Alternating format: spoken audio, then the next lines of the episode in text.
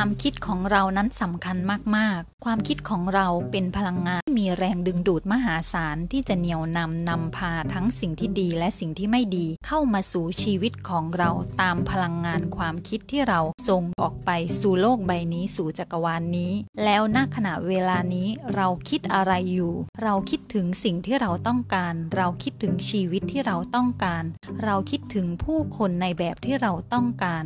เรากำลังคิดสิ่งเหล่านั้นอยู่หรือไม่ หรือว่าเรากำลังคิดถึงสิ่งที่เราไม่ต้องการกำลังคิดภาพเหตุการณ์ต่างๆ ที่เราวิตกกังวลไปล่วงหน้าในเชิงลบในเชิงร้าย คิดถึงผู้คนที่ไม่น่ารักต่างๆ ในชีวิตของเราแล้วเราเอาแต่มุ่งให้ความสนใจไปที่ข้อเสียข้อด้อยข้อไม่ดีของพวกเขาเหล่านั้น